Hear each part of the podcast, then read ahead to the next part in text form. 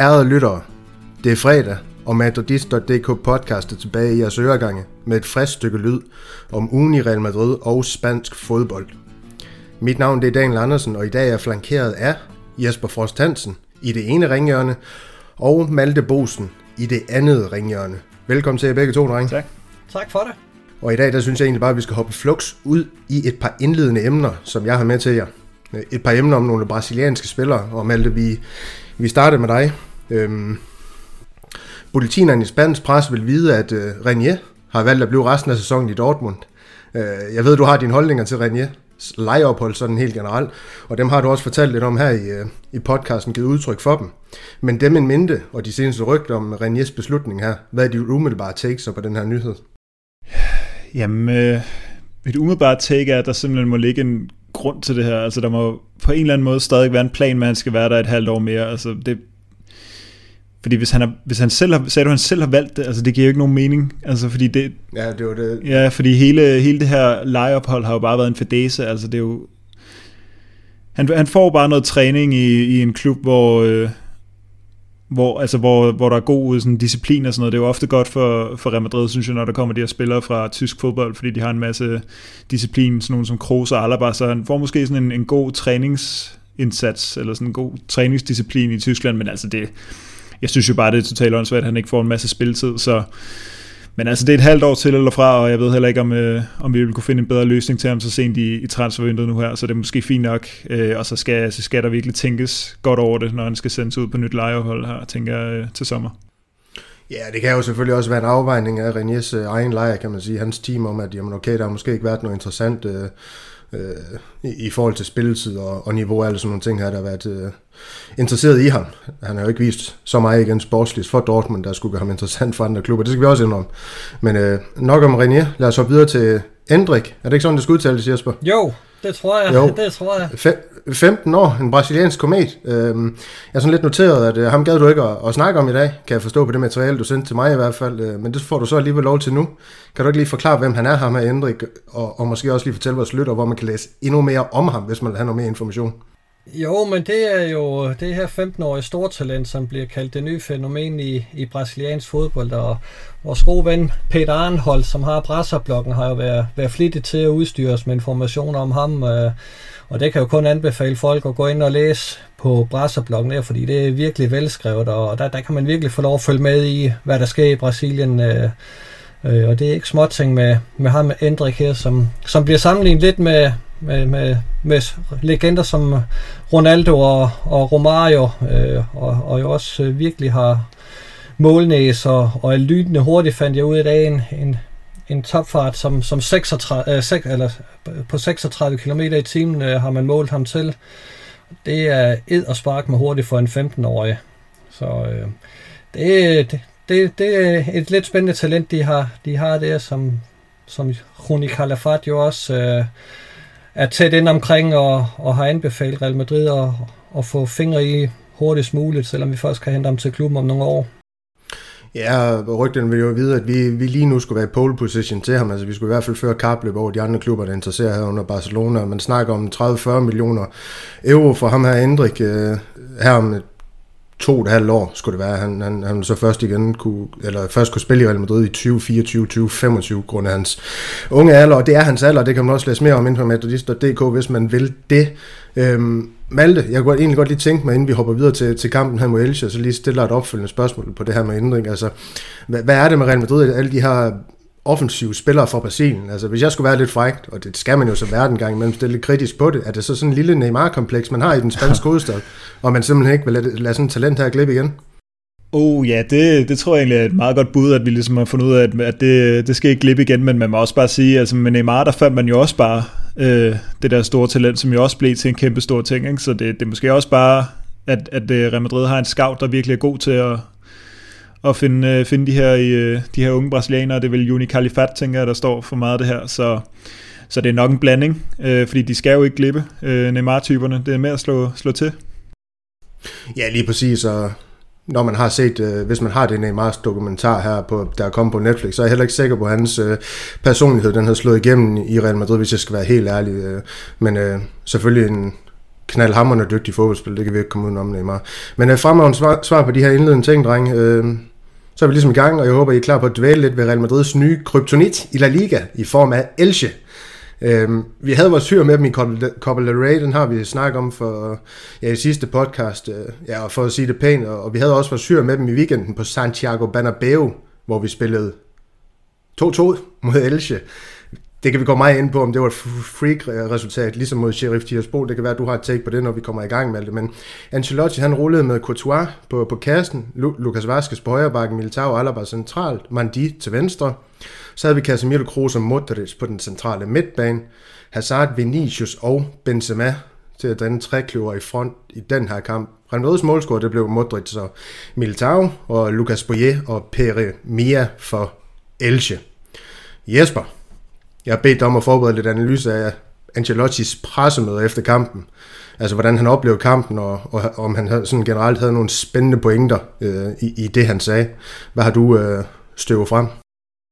Jamen, Ancelotti hæfter sig jo ved, øh, at, at det bliver en svær kamp, fordi øh, at vi i stedet for at score på det straffespark, så kommer BU med både 1-0 og 2-0, og så, så er man med til at gøre det svært for sig selv, og der, der kunne han jo godt tænke sig, at, at vi bliver lidt mere kyniske og få lukket den kamp, fordi øh, der er jo rigeligt med chancer allerede i første halvleg øh, til at få, få lukket det opgør, og, og der er jo ingen tvivl om, at hvis Benzema scorer på det straffespark, så, så har vi en helt anden kamp, end, end det, det så udviklede sig til at blive, men, men øh, nu blev det op ad bak, øh, og, og Ancelotti roser så, så Real Madrid for at, at komme godt igen og, og kæmpe til, til det aller sidste, og det betoner han jo også, at, at det er vigtigt, at, at, holdet hold kan, kan gøre det.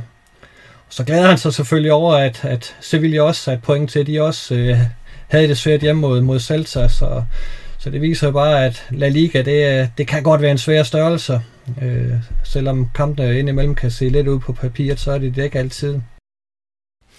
Nej, lige præcis. Øh, det der med sådan nogle pressemøder efter kampen, det er, de kan godt, øh, altså de svarer en, en, en træner med, Ancelotti han kom med her, det er, jo, det er jo det, pressen gerne ville høre. Det kan godt være sådan lidt overfladisk. Jeg går ikke ud fra, at han kom med sådan forklaring, forklaringer på, undskyld, hvad det var, der så ikke lykkedes i kampen. Er det noget, du måske har et take på, Jesper? Nu, nu oplever du jo selv, hvad der skete mod Elche. Altså, hvad var Real Madrid, de nødvendigvis ikke lykkedes øh, ret godt med den her kamp? Jamen, man kan jo sige, at der var chancer nok i kampen til at, at, at både få scoret og til at få lukket opgøret, inden at, at øh, Elche kom foran. Øh, så, så det er jo det der med at være kynisk og kende sin besøgelsestid. Øh, og det ser han jo også Ancelotti, at, at, at man godt kunne have scoret, hvis, hvis man havde været lidt mere kynisk i de afgørende situationer. Så jeg skal, skal lige uh, lidt mere tænding på i, i de der afgørende situationer der, så, så man får lukket de her opgør og ikke skal, skal kæmpe unødigt. Ja, så havde vi haft øh, Elches kynisme, så havde vi vel scoret en 16-17 mål i den her kamp, men det havde vi ikke. Øh, så så vi, vi måtte nøjes med de to, det her 2-2-resultat. Uh, øh, jeg, har lige, jeg, har, jeg har bedt om at analysere sådan helt generelt din oplevelse af den her kamp, og så har jeg også bedt dig om at, at forberede en positiv og negativ ting på kampen, så, så vi sådan prøver at få, få den ramt så bredt som overhovedet muligt, og måske også tage udgangspunkt i det, du kommer frem til der. Øh, hvad har du med til os? Jamen, øh, det var jo selvfølgelig, som du siger, så havde vi jo faktisk bogstaveligt talt scoret øh, 8 mål, hvis vi kun tæller øh, skud inden for rammen, fordi øh, Elche har kun to skud på rammen, og Real Madrid har 8, så gengæld har vi 23 skud i det hele taget, Elche har 3. Øhm, og vi har jo set nogle af de her typer af skudstatistikker tidligere på sæsonen øh, mod, sådan nogle, mod, mod nogle mindre hold, hvor man, hvor man har en fornemmelse af, okay, vi har rigtig mange chancer, men hvor hvor nogle gange har chancerne ikke været så store, hvor for eksempel sådan noget som Lukas Vaskes med venstrebenet ud for feltet, som man forhåbentlig ikke skal se meget mere af. sådan nogle slags øh, chancer der, de har været der, men i den her kamp, der er det jo bare kæmpe chancer, altså gigantiske chancer, om, om og om igen, og det, det er derfor, jeg sådan i vores referat bagefter øh, sammenlignet den med Sheriff Tiraspol-kampen, som vi har snakket om som et freak-resultat, og det er, det, det er jo det der med, det er et freak-resultat, fordi man føler, at det kun sker en ud af 100 gange eller sådan noget. Og så, men når det sker to gange på et halvt år, så begynder det også at blive svært at snakke om det som et, øh, et, et freak-resultat. Ikke? Øhm, men det er altså bare den fornemmelse, jeg sidder med, fordi der er så mange store chancer, og vi brænder straffespark, og, og det er jo ikke engang, fordi jeg synes, deres keeper står sådan helt vildt godt. Altså han, han tager den der, øh, det der spark for Mandi lige efter, at øh, Elche får scoret, og det er en rigtig flot redning, men ellers så synes jeg, at det er sådan noget Ja, det er bare sådan lidt uskarphed for, for Real Madrids angriber, og ja, i det hele taget altså uheld med Casemiro, der rammer overlæggeren, og Casemiro, der får sparket på mål frit for, for kanterfældet, hvor Hazard hopper over bolden, så rører den lige på kassen, i stedet for at han den her gang får den ud i siden. Så, øhm, så jeg oplevede det jo som, altså jeg, jeg så den her første halvleg, og tænkte, det skal nok gå, og så kommer det bare ud af det blå, det her øh, Elche-hold, som jo, det er jo bare Lucas Boyer, der, der øh, altså gør det for Elche. Det er jo, det er jo, øh, det er jo ham, der, der scorer deres første mål, og så, så savnede jeg også lidt øh, energi her til anden halvleg, fordi der havde jeg lidt en, jeg havde lidt en oplevelse af, at det var som om, at Carlo Ancelotti havde sagt til sine spillere, øh, at nu skulle de slappe af, ikke, øh, ikke, ikke øh, stress for meget, fordi det skal nok gå, målene skal nok komme, lad være med at, at oversatse alt for meget, men så sker der jo bare det, at Elche får lov til at, at spille med lige pludselig, og så øh, pludselig så står vi med et Real Madrid-hold, der ikke har det helt samme energiske indtryk, som de havde i, i første halvleg, synes jeg. Og hvad sker der så? Jamen, så sker der så bare det, at, at så kommer stresset senere i kampen. Så, øh, så lige pludselig har vi alle bare for højt op på banen, øh, presser Lucas Boyer, det er vel sammen med, med Casemiro på det tidspunkt der, og så får han vendt af, vendt af på dem, og så, øh, så lige pludselig får han jo, altså han er jo bare så dygtig i de her situationer, Boyer lige pludselig. Øh, og så får han spillet øh, Mia fri, som så kan sparke den ind, men det er jo fordi, at lige pludselig så bliver det, bliver det for intens, det her forsvarsspil, det bliver, der bliver presset for meget op. Militao presser også op i samme situation, og så står man de lige pludselig sådan en, ja, hvad vej skal han vælge at gå, ikke? og der tager han lige et step ind for at gøre det mere kompakt, og så, så er det så bare der, at, øh, at han er fejlplaceret. Ikke? Øhm, og altså, man kan jo godt være efter Alaba på begge de her situationer med målene, synes jeg egentlig, fordi jeg synes også, han, han får ikke dækket ordentligt op på det første mål. Han, er, han har jo været sådan et overlap for inden, et af de her mange overlap, han tager for at prøve at skabe noget bevægelse og noget positionsskift og sådan noget, men han kommer jo faktisk tilbage på plads, virker det som om. Og så tror jeg, han bliver lidt i tvivl om, hvem han skal dække op. Øh, men så den Elche-spiller, han måske har lidt øjnene på, han, han trækker sådan lidt ud af feltet igen, og så, så glemmer han at dække Boyer op, og så, ja, så vælger Militao jo i samme sekvens at dække zoneforsvar, så ja, så så, så scorer Elche, og det er jo det, Ancelotti nogle gange har snakket om. Han har nogle gange, på de her pressemøder at om, han er bange for, for det her forsvar, og så nogle gange har han sagt, at det, det gik helt fint, og det var godt forsvarsspil, men det her, der tror jeg, vi så noget af det, som han nogle gange har, har været kritisk over for, at det er sådan lidt uafstemt, og, og det var jo præcis det, vi så i den her situation. Øhm, og så har du bedt mig, Daniel, om at finde øh, en positiv og negativ øh, ting for kampen, så der har jeg fundet øh, seks positive og seks negative ting, i stedet for, fordi jeg kan ikke finde ud af at begrænse mig. Og, øh, nej, nej, men det, det er vi jo så vant til her på podcasten, det er det. så du, du fyrer bare løs yes, med det. Fordi øh, fordi lynhurtigt, så synes jeg egentlig, det, det viser sig sådan et, et, et, et tema for den her kamp, det er sådan en slags sådan modsætningernes kamp, fordi der er jo den helt åbenlyse i, at vi, vi skaber en hel masse chancer. Det kunne være positivt, men det negative er selvfølgelig, at vi ikke scorer. Samtidig så viser øh, holdet den her, det er jo så den ene ting. Den anden ting kunne være, at, øh, at holdet viser karakter, vi kommer tilbage, det er remontader, det, det er fedt, det, der er tændt godt op under, op under Banabeo, når de her mål kommer sent, men så er det igen bare det her med, at det er så ikke nok til at få sejren, vel? Vi får kun det her 2-2 resultat på hjemmebane mod et Elche-hold, som jeg tror, vi alle sammen har spået til at rykke ned før sæsonen. Og så er den helt store, som jeg også lige skal have jeres, øh, jeres øh, vurdering på her lidt senere, men det er simpelthen, altså Vinicius, spiller han egentlig en god kamp, eller spiller han en dårlig kamp? Det, det, der er så meget, som, er, som bare rører ud i sandet, ikke? Altså, øh, hvor han tager fuldstændig ligegyldige driblinger, og, men han ender jo med at være afgørende alligevel. Jeg ved ikke, hvad, hvad synes du, Daniel, altså om Vinicius præstation? Nej, men jeg, jeg, synes lige, øh, jeg synes lige for at få et øh, øh afbræk på din talestrøm, selvom du altså din stemme den er sprød, man, det skal du have at vide, så, så, så vil jeg gerne smide den her bold over til Jesper i virkeligheden. Øh, vi, vi har jo, nu sagde jeg også, inden vi gik på her til Jesper, vi kommer ikke til at snakke brunsviger i dag, øh, også fordi jeg begynder at have meget om, om jeg overhovedet får brunsviger med flødeskum i, i løbet af den her sæson, fordi han har 15 nu, Vinicius, det ligner ikke, han har lyst til at score det 16. Måske Jesper, han har ringet ned til ham og fortalt, hvordan han har med, med det her bedre vedmål, men, ja. men Jesper, hvordan oplever du Vinicius' kamp? Altså, jeg, jeg kan jo byde ind med statistisk, han har jo seks driblinger i, i uh, vellykket driblinger, undskyld, den her kamp, så et eller andet ravage har han jo lavet over på venstrekanten, men Altså, er det nok, om jeg så må sige, nu når han lige pludselig ikke scorer mål? Det er det jo ikke, når, når Real Madrid ikke vinder. Han er jo heller ikke rigtig impliceret i, i scoringer som sådan, så... Han ligger op til det andet, ikke? Altså... Jo, jo men, men man vil godt have, at han, han er lidt mere, øh, hvad hedder det, med i spillet og, og lidt mere udfordrende, selvom du siger, at han har seks vellykkede driblinger, så, så, så er der ikke øh, den Vinicius, vi har set fra, fra tidligere, hvor, hvor han virkelig er, er fokuseret og konstant målfarlig. Øh, så så øh, han skal lige lidt op i, i, i gear, men, men, øh, men, men øh, han skal nok nå det der mål nummer 16. Der er en køb Brunsviger. Den ligger og venter på dig.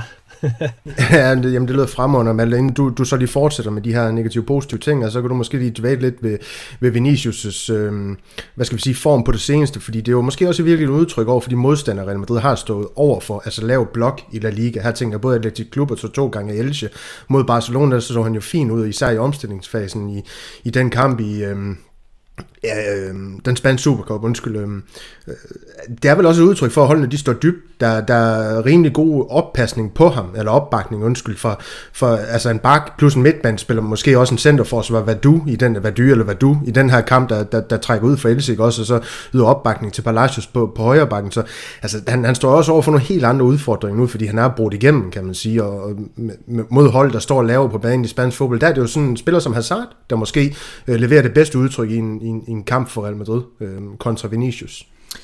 Ja, jeg, jeg tror også godt, det kan have noget at gøre med, at de står dybt øh, holdene, at vi møder nogle af de hold, som bare virkelig sætter det hele op på en, en god, solid blogging, men jeg synes også, der er noget med hans, øh, hans beslutninger for tiden. Altså, der er sådan nogle, nogle mærkelige driblinger og sådan noget, hvor det, det var lidt mere selvsikkert tidligere på sæsonen, synes jeg. Altså, hvor det, at man ikke sad på samme måde og tænkte, at, øh, at det var det forkerte tidspunkt at tage en dribling, eller den forkerte aflevering af læg, ikke? Og, og der, det synes jeg, der er lidt for meget af, og nu siger du seks vellykkede driblinger, det er altså ud af 13 forsøg, jeg var inde og, inde og se, hvor det er jo helt vanvittigt. Det er altså også øh, syv gange, at han øh, formår at løbe lige ind i en modspiller eller et eller andet, ikke? Øhm, Ja, typer, der elsker Roberto Carlos og Marcelo, de skal jo finde det negative ting, men sådan er det fortsat bare med det. Ja, og så, øhm, og så, øh, så må du så vente med din, øh, med din brunsviger lidt, øh, Daniel, fordi nu er han jo ikke med i Copa del Rey, og så fik han også lige taget et gult kort, så er der også karantæne i ligaen, så, du må gå sulten i seng lidt endnu. Øhm. Ja, det er fantastisk. Det ligner han ellers ikke en, der gør det. øh, men det, men, ja. Havde du ikke noget mere, du ville sige om den kamp? jo, det havde jeg. Øh, jeg har også lidt mere at sige om Vinicius, fordi det, jeg, jeg er enig med Jesper i, at det, det bliver ikke afgørende nok, og han brænder desværre de store chancer, han kommer over fandme helt ind i det lille felt, ikke, og får afsluttet. Øh, og, og der er også en, øh, en situation i anden halvleg, hvor han kommer helt ind for en mål, ikke, men men så har han jo også den her vilde sekvens med, med Mandi ude på venstre, eller helt nede ved hjørnefladet faktisk i venstre side af banen, hvor at, at de to de får kombineret igennem sådan 3-4 elche og så får Mandi smidt et øh, indlæg ind, som Hazard desværre ikke kan, kan kontrollere, og så ender han jo som sagt med at slå det der indlæg ind i hovedet på Militao, så han ender jo med at, med på en eller anden måde at komme ud og være afgørende, synes jeg jo trods alt så alligevel, ikke? Men, men det, er, det er derfor, at jeg synes, det er en modsætningernes kamp, fordi det, det kan være så dårligt, øh, og det kan være så godt for Vinicius, og det var virkelig, sådan, virkelig tydeligt i den her kamp, øh, og han er måske knap så velspillende, som han var tidligere på sæsonen, men trods alt stadig afgørende i, i en eller anden øh, sæson her. Øh, han trækker jo faktisk også straffesparket, øh, som, øh, som Benzema desværre brænder. Og Benzema, han er så den, øh, den fjerde sådan, positive negative øh, modsætning, vi kan lave, fordi det er jo selvfølgelig bare det her faktum, at han endnu en gang må trække sig ud skadet. Det er jo sket et par gange i den her sæson, men igen, er vi bare heldige, at det ikke er, det er ikke en helt alvorlig øh, det er ikke en helt alvorlig skade endnu, så vi er ikke øh, tvunget til at bruge Jovic eller Hazard som øh, hængende angriber, eller hvad, hvad, det, hvad det er, løsningen skulle være. Og netop Hazard var jo også... Øh, ja, det positive er jo, at jeg synes, han viser altså god spilleløs i den her kamp. Han, han er god på bolden, han er god til at orientere sig, han, øh, han er sådan... Øh, altså Elche-spillerne kan ikke rigtig komme ind på ham, og han får skabt en masse bevægelse i offensiven, og han han laver nogle gode, øh, han er med i nogle gode spilsekvenser, men der er det negative selvfølgelig bare, at det nytter jo ikke noget det her, fordi øh, det skal komme fra positionen, som Vinicius har, det har vi jo efterhånden lært. Ancelotti har lagt sig fast på den, eller øh, den formation, han gerne vil have, så altså Hazard kan spille så godt han vil, tror jeg, øh, sådan lige bag ved Benzema, fordi lige så snart, at øh, Rodrigo og Asensio, de, de er klar og i spillehumør igen, så kommer de til at, til at tage over igen. Og så er den sidste ting, det er det her med, at vi har efterspurgt øh, reaktioner fra Ancelotti tidligt, og det, det kommer der jo så også i den her kamp, han tager jo Kroos ud efter en time eller sådan noget, tror jeg. Og problemet er altså bare, at det ikke virker. Ikke? Altså, det, det, det er et straffespark og et, og et meget sent militærmål, der får Real Madrid tilbage på sporet. Det, det gav desværre ikke på det. Sådan, der kom faktisk lidt, øh, det, det blev lidt rodet, synes jeg faktisk, da, da han tog Kroos ud der. Så plejer det jo at være med en mand, der, der, der jo, øh, er, jo, er jo på banen for at styre Real Madrid's spil, kan man sige. Øh, vi kan måske også snakke lidt om, hvorfor Kammervinga han ikke kommer i spil i en kamp som den her, for at skabe noget, noget, noget dynamik, noget ravage i feltet, men øh, han, han spiller jo så, ja, Valverde, der kommer ind, men Jesper, lige i forhold til den her med, med Hazard, øh, som, som alt han er kort ind på, jeg, jeg har også i mit notat skrevet, jeg synes, vi er nødt til at vende ham, fordi jeg kunne jo godt igen tænke mig at være lidt fræk og postulere, at han, altså når han virker fit, han virker spillelysten, som Malte han også er inde på, så er han Real Madrids tredje bedste offensivspiller stadig, og, den, og også den bedste spiller med udgangspunkt i højre side faktisk af banen. Så ved jeg godt, at man skal bruge ham på en anden måde end Asensio, der kan trække ind, Rodrigo, der kan gå, øhm, gå, gå til baglinjen og alle de ting her. Øhm, så er han ikke den spiller, som øh, altså Ancelotti simpelthen er, er, er nødt til at bygge, bygge videre på, en mindre det nuværende lille moment, som man kan sige, at han har. Øh, også for Elche-kampen her. Altså, vil det ikke være lidt øh, søgt, hvis Ancelotti han, han igen i for eksempel Copa del her mod Atletico Klub øh, øh, kommer til at placere ham på bænken? Jo, det er der ikke noget, der, der tyder på, fordi der kommer Real Madrid jo til Sydland til at mangle rigeligt med folk, øh, så, så det kunne da sagtens være sådan en kamp, hvor Hazard han får lov at starte ind også. Øh, og det er da rigtigt, øh, når han er i truppen og, og er en del af, af holdet, så skal man da forsøge at udnytte de, de forser, han trods alt har, og han har gjort det helt skidt. Altså, øh, i, i de kampe, han har været med. Altså, det er klart, vi er ikke oppe på, på Chelsea-niveau, hvor, hvor han var en af verdens absolut bedste spillere. Det, det tror jeg heller ikke, at vi nogensinde kommer til igen, men, men øh, han, han kan da godt byde ind med, med nogle ting, men, men det bliver sådan lidt i, i mangel af bedre, altså fordi øh, at Asensio og Rodrigo måske ikke lige øh, har, har brændt igennem for alvor. Øh, så, så, så, så har jeg, øh, hvad hedder det, Hazard chancen, men, men øh, vi skal finde på, på noget bedre, det gør vi jo så også til sommer, hvor der kommer en eller anden fra Frankrig. Det, øh, det kan man i hvert fald håbe, Jesper. 7 9 13 er det ikke det, vi plejer at sige, og så slå lidt under bordet, når det er dig, der postulerer sådan nogle ting. Det, det tror jeg i hvert fald, vi skal til. Øh, med de gange, du er skudt forbi med det. Øh, med den forudsigelse, men lad os håbe, du rammer rigtigt den her gang. Jeg kan lige byde ind med, at Real Madrid, de havde en, øh, det kan du ikke lige høre det her, Jesper, en XG på 3,83 mod Elches 0,73. Så det er jo også måske i virkeligheden lidt udtryk for, Malte, hvis vi skal blive lidt i, i, i den her genre, at uh, Courtois, han, han var, han var menneskelig i den kamp her. Det, for eksempel Mias afslutning, hvor han scorer, det, det er på en god dag, der, der, der napper Courtois sådan en skud. Det vil, jeg, det vil jeg i hvert fald våge at påstå. Øh, det var der, hvor han plejer at være en redningsmand. Og, og stråle nu, når forsvaret det ikke er lige, på, lige er på plads, som det ikke øh, var i, i, i netop den situation. Men jeg kan så også se her, lige en sidste ting, jeg har inde på huskort.com, at Elche, de har 62% af deres angreb, de er sat op over venstresiden. Hvad fortæller det dig om, om Vasquez, og når vi er ved, den, ved ham, Malte, hvordan gjorde han det så?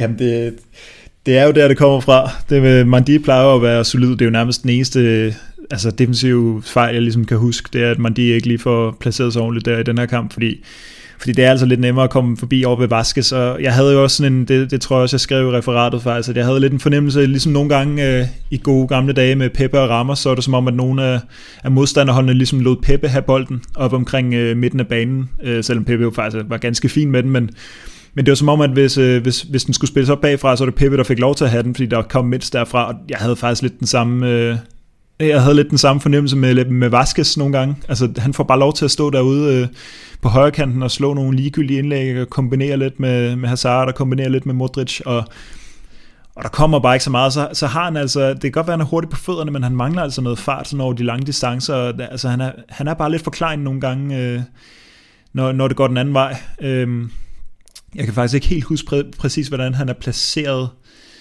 Øh, jo, han er helt fremme der på det første mål, der er han, der er han helt fremme, og så, øh, så bliver der løbet udenom øh, noget bag ham. Ikke? Øhm, og det, altså, det er jo ikke tilfældigt. Det, det må vi jo bare kende. Det er jo, det er jo højrebakken, øh, også med dine statistikker der, Daniel, at det, det, det er der angrebene kommer fra. Det er jo, vi har snakket om det mange gange. Niklas har også nævnt det, at det, han ville være en fin backup, men, øh, men det dur heller ikke, hvis han skal være førstevalg. Øh, lige den her gang er vi så er vi jo i en sjælden situation, hvor Cabral er ude, men uden at det er med en skade, men rent faktisk bare med, med en positiv covid-19-testing, så forhåbentlig er han tilbage snart igen, og, og det ikke øh, at vi ikke bliver nødt til at afhænge af, af Vaskes på den her position, fordi det, det er altså det er et svagt, øh, svagt punkt for Real Madrid det hele taget, den er, den er højre side. Ikke? Ja, lige præcis. Og selvom øh, Jesper han har ham som hans uh, baggrundsspiller på, på, på den her snak i dag i vores virtuelle studie, så, så er der ingen tvivl om, at det kan man også se på vores forum, selvom at de har lidt en agenda sådan generelt imod Lukas Vaskes, at uh, han spiller måske ikke sin største kamp mod Elche, og måske også i en, lidt i, ja, i et hul formmæssigt måske i virkeligheden. Han, han er der ikke lige på former, som, som han kan, som vi ved og har set, han kan især i sidste sæson. Men øh, jeg har ikke så meget mere på den her kamp. Øh, Jesper, har du noget afsluttende, vi skal have med, eller skal vi hoppe videre til de nyheder, I har, har valgt at, at tage med i dag? Nej, lad os øh, komme videre. Ja, der er ikke så meget mere at se til den kamp her. Det, øh, Lad os komme videre, lad os komme videre. Jamen, så, kan du, øh, så kan du lægge ud med et øh, indbrud hos øh, Benzema Jesper. Kan du ikke øh, fortælle os, hvad det handler om, og hvorfor du har valgt, at øh, den skal med i dagens podcast? Øh, jo, det er jo den nyhed, jeg har valgt fra, fra Madridista, fordi det igen øh, er lykkedes at lave et indbrud, mens at, at spillerne er afsted til kamp, og det synes jeg faktisk er, er ved at være et, et lidt stort problem i, i spansk fodbold, fordi det er jo ikke bare Real Madrid-spillere, der bliver ramt af det, det er flere af de andre store klubber også, øh, hvor, hvor de her 20 knæk, de går ind og kigger i, i spilkalenderen og ser, hvornår der er, er, ledet i, i husene. Øh, og det, det er klart, politiet kan ikke sætte så store ressourcer af, så de mandsopdækker de her huse her, men, men øh, jeg synes sgu, det, det er træls for spillerne, øh, at, at de skal gå og have det i baghovedet, øh, og øh, jeg kunne sgu godt tænke mig, at, at der kunne laves et eller andet, en eller anden sikkerhedsforanstaltning, men jeg, men jeg må indrømme, jeg har ikke lige fundet øh, de vise sten til, hvad, hvad det skulle kunne være, fordi det er mange timer, de er væk, og, øh, og endnu mere, hvis de er på udebane. Øh, men, men jeg tænker bare, at en eller anden dag, der, der, der havner vi i en situation, hvor, hvor der er noget familie hjemme, og hvor, hvor det ender med, med vold, eller det der er værre. og det, det vil jo være ganske tragisk og forfærdeligt. Det er heller ikke første gang, det, det, det fortæller nyheden her også, at Benzema har haft indbrud. Øh, en El Clasico tilbage i 2019, kan det passe, hvis jeg husker rigtigt, det der stod. Yes, ja. øhm, jeg har det med at bare skimte jeres nyheder, øh, desværre. Men Malte, kan, du, du havde lige en uh, forsigtig finger i hver, var der noget, du ville tilføje til, til oh, her? Det, det, altså nu, øh, det var bare, Jesper nævnte det med vold, altså der var jo faktisk en, en situation her, jeg tror det var, jeg, lige før, øh, det var måske december eller sådan noget, hvor Joao Cancelo fra, øh, fra Manchester City, han jo faktisk fik ind på hovedet eller sådan noget, han spillede med, med sådan en flænge over øjenbrynet øh, dagen efter, fordi der også har været indbrud i hans hjem, og det, han havde prøvet at sætte sig lidt op imod de røver her, ikke? Så, så det er jo bare, det, altså det, det, det er virkelig, det er virkelig gralt, at det, at, at det kan ske. Ikke? Lad os hoppe videre til noget mere mundtet. Øh, jeg ved, Jesper han elsker de ting her, nemlig at øh, Real Madrid og Barcelona har indgået en ikke-angrebspagt. Øhm, Malte, hvad, hvad handler det om? Jesper han kan jo godt lide, kan jeg jo lige tilføje, når klubberne de, de har et godt forhold til hinanden, så det må også gælde øh, den her klub i Katalonien. Så Malte, rul den ud, altså nyheden. Jeg kunne faktisk rigtig godt høre, jeg tænkte mig at høre dit øh, besøg på det her bagefter, Jesper. Men øh, det er jo den her nyhed med, øh, med at, øh, at Real Madrid og Barcelona ligesom skulle have, have indgået en aftale om ikke at at hæmme hinanden for meget, altså sådan rent sportsligt, øh, lad være med at gå efter hinandens spillere, øh, mens de stadig er på kontrakt, lad være med at, at give øh, agenterne muligheden for at presse øh, løn, øh, lønningerne op, og, og ligesom lade, lade dem øh, køre deres kontrakter ud, og så kan man henvende sig til dem, hvis, hvis den udløber, ikke? og det, Altså, det kan godt være, at sådan selve, altså, gamet er ligesom, hvad det er. Hvis der er et halvt år tilbage, så, så kan man henvende sig til en spiller osv., men, men jeg synes egentlig, der er et eller andet positivt i bare selve signalet om, at de her klubber, de kan, de kan forenes øh, over, nogle, over nogle sportslige øh, mål, men især også i de her tider, hvor der, hvor der er så meget pres fra andre ligaer og fra, fra nyrige klubber rundt omkring, og,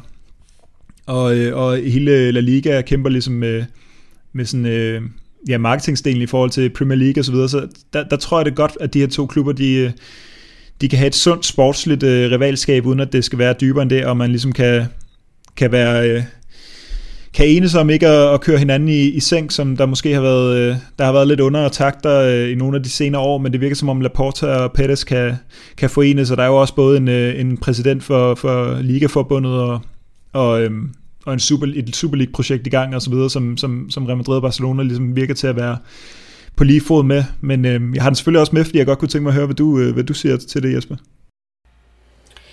Jamen, øh, jeg er enig med dig. Jeg synes, det, det er fint nok, at, at øh, man ikke render og bekriger hinanden på, på den måde der, og, og, og hvis sandheden skal frem, så har Barcelona jo heller ikke nogen spillere, som Real Madrid kunne være interesseret i at hente, for at være helt ærlig. Det, så det, det går nok ikke Real Madrid så meget, at de ikke må gå på, på strandhugst hos Barcelona, fordi der er virkelig ikke noget at hente. Øh, så, men men det, det er en, en fin aftale, og, og øh, der er jo et, et kæmpe marked uden for, for de to klubber, øh, hvor, hvor man kan hente øh, gode spillere, og, og det, det synes jeg, de skal koncentrere sig om, fordi Real Madrid har brug for, at, at Barcelona kommer op i gear på et eller andet tidspunkt.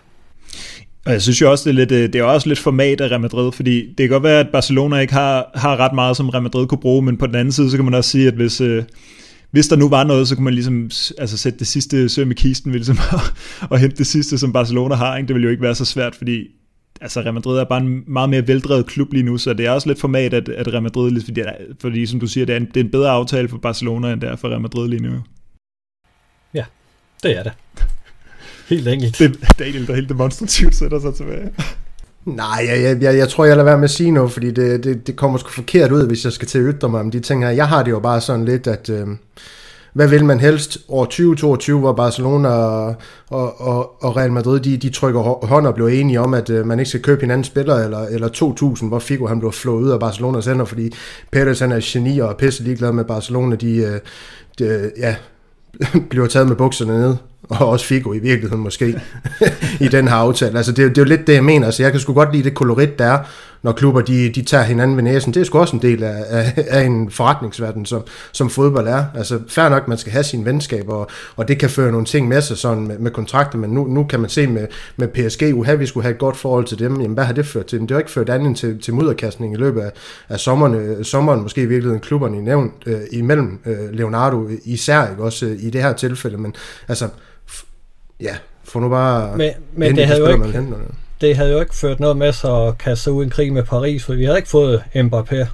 Altså, hvis ikke uh, Paris vil sælge, uanset hvad der bliver budt, jamen så kan vi jo være søde og rare, eller nogle, nogle dumme svin. Det er jo ligegyldigt. Jamen, der, der er jeg jo så nok bare mere forslummet, og så til, at man er dum svin. Men, men, men så, så, sådan er der jo så meget, Jesper. Men, Nej, men, vi, vi griner af Paris til sommer. Ja, ja, selvfølgelig, men altså, jeg, jeg kan også sagtens følge det der med, at Real Madrid, det skal være sådan lidt den der store klub. Øh, men, men vi er jo også, altså, vi, som fanbase, der, der blev vi også beskrevet som arrogante, set udefra. Og ja, noget af gangsen, det ligger jo også i den her med Real Madrid, de bare har gået, gået ud og haps de her spillere, som, som de har haft lyst til. Så ved jeg godt, fodboldverden, det er jo en anden størrelse, hvor flere klubber er kommet til store penge og sådan nogle ting, og det er jo selvfølgelig også noget, man er nødt til at forholde sig til, men det kunne jeg sgu godt lide, især op igennem nullerne, at man bare peger på den spiller, og så henter man ham, ikke også? Øh, det, det synes jeg, det er lidt ærgerligt, hvis det hele det skal være sådan noget venskabeligt, øh, kysse hinanden på kinden og, og så videre. Jesper? Jamen, da Florentino Pérez kom til i, i 2000, var det jo også en anden situation. Der var, var Real Madrid jo, jo fattig at skulle have i gang sat et kæmpe markedsføringsprojekt for at få genereret nogle penge, og, og der gav Figo-købet jo rigtig, rigtig god mening, fordi det der med sammensat Florentino Pérez på, på verdenskortet. Øh, og det fulgte han jo så op de, de efterfølgende år. Øh, så, så, så på den måde var det jo et, et strategisk vigtigt køb, øh, og måske det vigtigste køb, vi, vi nogensinde har foretaget i, i forhold til, man kan se, hvor, hvor Real Madrid har bevæget sig hen sidenhen.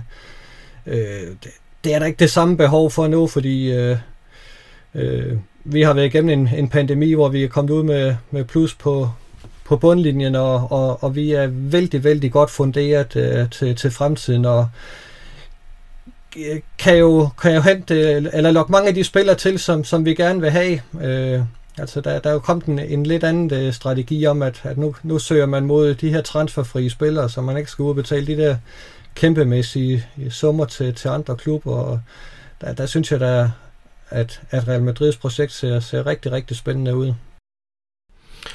Ja, og lad os stoppe den her. Det det er jo pointer, der, er jeg jo nødt til at sige, så vi kan komme videre og svært at anfægte, øh, Jesper. Og, og noget, der også er svært at anfægte, det er, at uh, I kommer på glatis i, i dagens quiz, så øh, skal vi ikke uh, få, få hoppet til det punkt på dagens dagsorden. Um, jeg har tre emner med i dag, og dem bliver vi præsenteret for allerede nu, og det er der en grund til, det finder I ud af lige om lidt.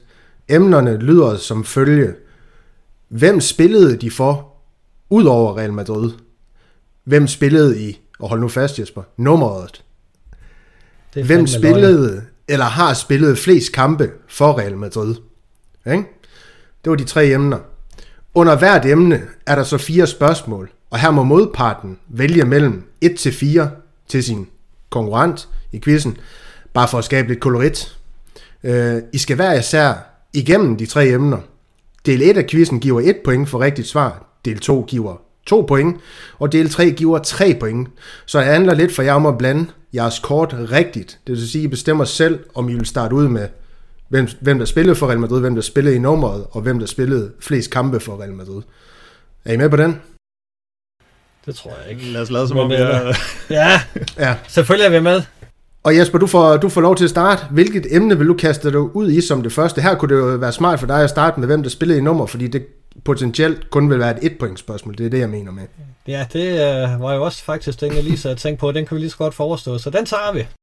Den tager du, og Malte, det betyder ikke, at du nødvendigvis skal tage det samme emne. Det er lidt det, min pointe er med det. Så lad os se, hvordan vi, vi, vi får ja, bort den her quiz i land. Men uh, Malte, så er det sådan lidt din opgave at vælge mellem 1 til 4. Et tal mellem 1 til 4, som, og så, så har jeg et spørgsmål der til Jesper. Ja, han får nummer 1. Du får nummer 1, Jesper. Det, det er du måske i virkeligheden glad for. Jeg skal jo så lige sige, øh, det bliver sådan lidt rørstrøm, for vi sidder jo her onsdag op til, det er jo faktisk øh, toårsdagen for Kobe Bryants øh, tragiske ja, død, hvor han styrte ned i helikopter sammen med sin datter, og, og desværre også en, en masse andre mennesker, der måtte lade liv øh, den dag, så nummer et, det er, det er terror, fordi øh, fem mesterskaber han, han vandt med Los Angeles Lakers. Så Jesper, du skal bare nævne fire spillere i Real Madrids historie, der har spillet med nummer 5. Zidane, Varane, øh, så havde jeg Santa Maria havde jo også nummer 5. Og så den sidste. Hmm. Jeg kan sgu da ikke huske, om havde Cannavaro den også? Det er jo dig, der skal svare på det. Ja, den prøver jeg at gå med. Det havde han, Jesper. Så du får faktisk øh, fire af de spillere igennem Real Madrids historie, der har, har spillet i nummer 5. Det er ganske imponerende i forhold til, hvad din, hvad din øh, ja, øh, Steam plejer at være på de her spørgsmål om, ja, om trøje nummer. Men, det er da øh, ligegyldigt, hvordan det går resten af tiden. Det her jamen, det er en sejr. fuldstændig korrekt, og Redondo har faktisk også båret nummer 5 øh, på et tidspunkt i karrieren, men Cannavaro, det var rigtigt, og, og de tre andre, du fik nævnt, Zidane, Santa Maria, og, og hvad fanden var den sidste? Varane, ja, det var sådan, ja. det var. De, de, var. de var korrekte, Jesper, så det kunne være, at du faktisk skulle have gemt den her til, til det sidste, men uh, det finder vi ud af, når, når, når vi er færdige med, med, med dagens quiz. I hvert fald et point på kontoen til dig. Så er det dig, Malte. Hvad vil du uh, starte ud med af de her tre emner, hvis du kan huske dem? Jeg tager det samme emne. Hvem spillede i nummeret? Så Jesper, du får lov til at vælge mellem uh, fra 2 til 4. Hvad for en skal han have af dem her? Så tager vi nummer 4. Og det var ikke trøjenummer. Nej, nej. Det vil jeg gerne lige understrege. Og nu sagde jeg godt nok, at den her den var til for Kobe Bryant, men også lidt Barcelona. I anledning her, vi er 15 point foran Barcelona i, i ligaen. Der skal vi også have trøje nummer 15 selvfølgelig. Og det er den, du skal kaste ud i, Malte. Så nævn fire spillere, der har spillet i nummer 15 i Real Madrids historie. Uh, Cabral, Contrao, Valverde. Og så skal jeg finde en mere. Jesus Christ, det gik stærkt. Cabral, Contrao, Valverde, korrekt. Øh, um det er sådan noget, man har tid til at finde ud af, når man ikke har børn, og når dameholdet ikke har spillet, så sætter man noget til at prøve trøjenummer. Det var da helt sindssygt. ja, jeg er heller ikke sikker på, at jeg kan flere. Uh... Jeg vil faktisk godt give dig et point for den der, fordi de kom ed og spark med hurtigt. oh, hvem havde den før Contrao? Fanden det. Contrao. Det, det havde Cabral. Et årene, hvor han havde nummer 15. Jeg vil faktisk godt give Malte et point. Nej, nej, nej, nej, nej, nej. Det vil du ikke have hængende på dig. Nej, jeg skal have den før, han skulle have. øhm. Nej, det var det irriterende. Jeg siger Morientes. Morientes er rigtigt. Han havde den fra 97 til 99 i, i Real Madrid, for det ikke skal være løgn, så Jamen, du får, du får øh, hæve en op af hatten med det til sidst, og det er ganske imponerende. Det ved jeg også, Jesper han har givet, ud, givet udtryk for flere gange allerede. det, det er jo ikke mindre imponerende. Nej, det må man sige, og så kan jeg jo sige, at spillere sådan mere nutidige, Malte. Der er en Theo Hernandez, han, han mm. spillede med det i 17-18, og så Michael Etienne, han havde det også i 12-13. Ah, så Røysen Drente har også båret det i, i Real Madrid, så nødvendigvis ikke de spillere, der lige kommer, popper først op i, i erindringer, når vi, vi snakker Real Madrid, men øh, nok om det. I begge to, I har været igennem, øh, hvem, hvem spillede i nummer, så fjerner vi den fra, fra dagens quiz, og så er det de to andre emner, der er tilbage. Nu skal vi videre til ugens runde i La Liga. Og der var kampe fredag, lørdag og søndag. Det var en runde, der bød på to røde kort, et par overraskelser, eller tre. Vi har været igennem vores egen mod Elche, som jo må, må sige at være en lille overraskelse. Sevilla spiller også blandt andet to ture mod Celta Vigo, som, som vi kommer nærmere ind på. Og så var det en runde, hvor det blev, der blev scoret 27 mål, fordelt på 10 kampe, og den hurtige vil jo allerede nu kunne regne ud, det, regne ud, det er 2,7 mål per kamp. Øhm, Fredag den 21. januar, der spillede der tog Espanyol imod Betis på hjemmebane. Den tabte Espanyol 4-1. Det var Raul de Thomas, der scorede for Espanyol, og så scorede Iglesias. Guido Rodriguez og William José for Betis. Lørdag den 22. vandt Cadiz på udebane over Levante. Det var Negredo og Salvi Sanchez, der scorede der. Villarreal de vandt 3-0 hjemme over Mallorca.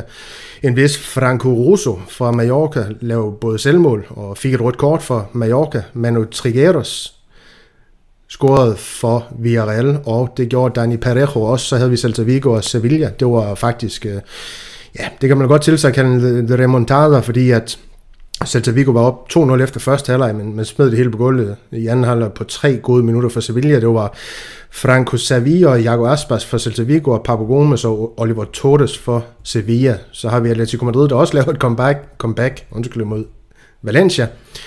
Øh, de var også nede 2-0, men så tog fanden også ved dem i anden halvleg, så vandt de 3-2. Øh, Yunus Musa og Hugo Duro. Hugo Duro, han er jo for vant mod at score mod de store hold i, i La Liga. Det skal han med ham her, den forhenværende Castilla-spiller. Og så scorer Amoso, Correa og Cunha for Atletico Madrid.